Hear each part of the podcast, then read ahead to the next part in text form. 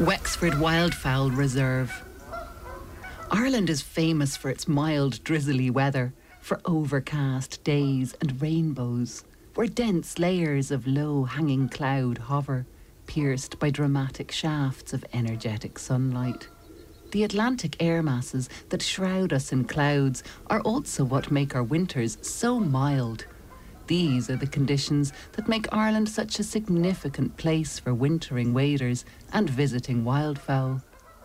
Brent geese fly all the way here from Arctic Canada each autumn, 3,000 miles over the ocean, fleeing the freezing winters there, arriving on Irish shores from October onward. Greenland white fronted geese also arrive to our shores each October from their breeding grounds in Greenland. The Greenland white fronted goose is Europe's rarest goose. Almost half of the world's population of these geese head straight for a particular place on the coast of County Wexford, the Wexford Slobs. For thousands of years, these graceful geese would spend their winter on Midland bogs, filling the skies with their honking flight, becoming known as the bog goose. Now, since our peat bogs have been obliterated, the bog goose has relocated to the coastal flatlands of the Wexford Wildfowl Reserve. The interesting thing here is that the Wexford Wildfowl Reserve is not a natural wetland habitat. It's land reclaimed from the sea. Prior to the 1800s, Wexford Harbour and the estuary of the Slaney River was an expanse of tidal mudflats, little islands and sandbanks. The flatlands were and are still known as slobs, after the Irish word for mud, slab. Then, in the 19th century, a series of enterprising men decided to avail of British government grants to reclaim the mudflats that were then regarded as waste ground. After much opposition and one failed attempt, the grand engineering project went ahead.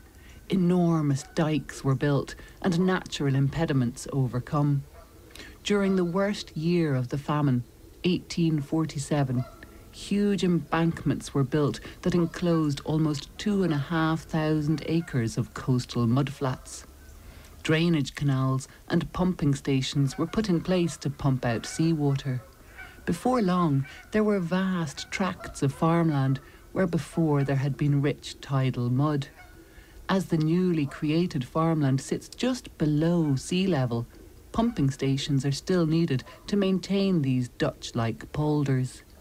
Such a scale of engineering works had both losses and gains. Apart from fertile farmland, one of the gains is that now much of the reclaimed land has become a refuge for thousands of rare wintering geese and wading birds, and one of the very best places to watch these stunning feathered visitors each winter.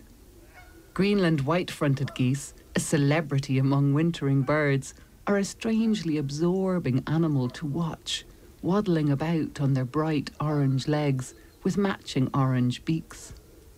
Displaced from their original wintering grounds in the Midland bogs, the geese are now sustained by crops of barley and winter beet, grown in the fields around the reserve, especially to support the geese in their new abode populations of Greenland white fronted geese have plummeted in the last 20 years.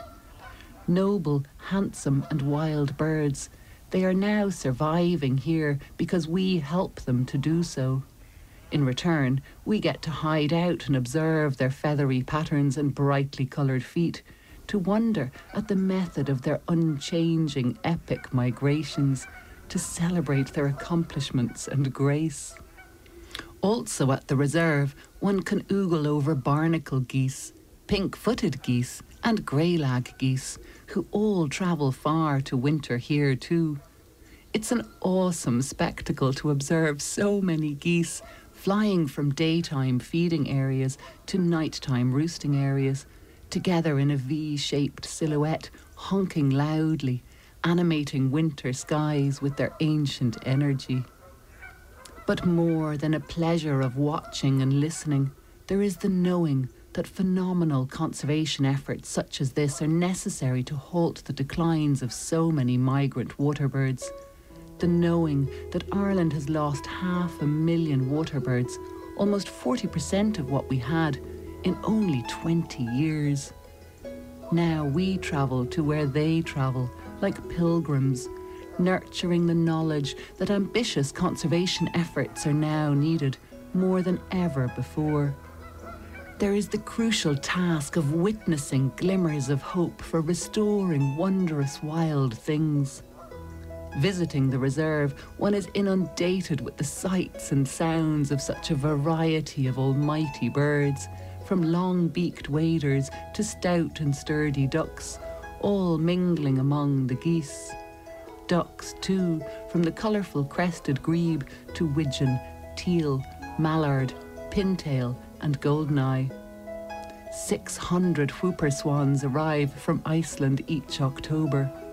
Bewick swans come from Siberia black-tailed godwits, a delicately elegant long-billed bird, come all the way from summer breeding grounds in Iceland.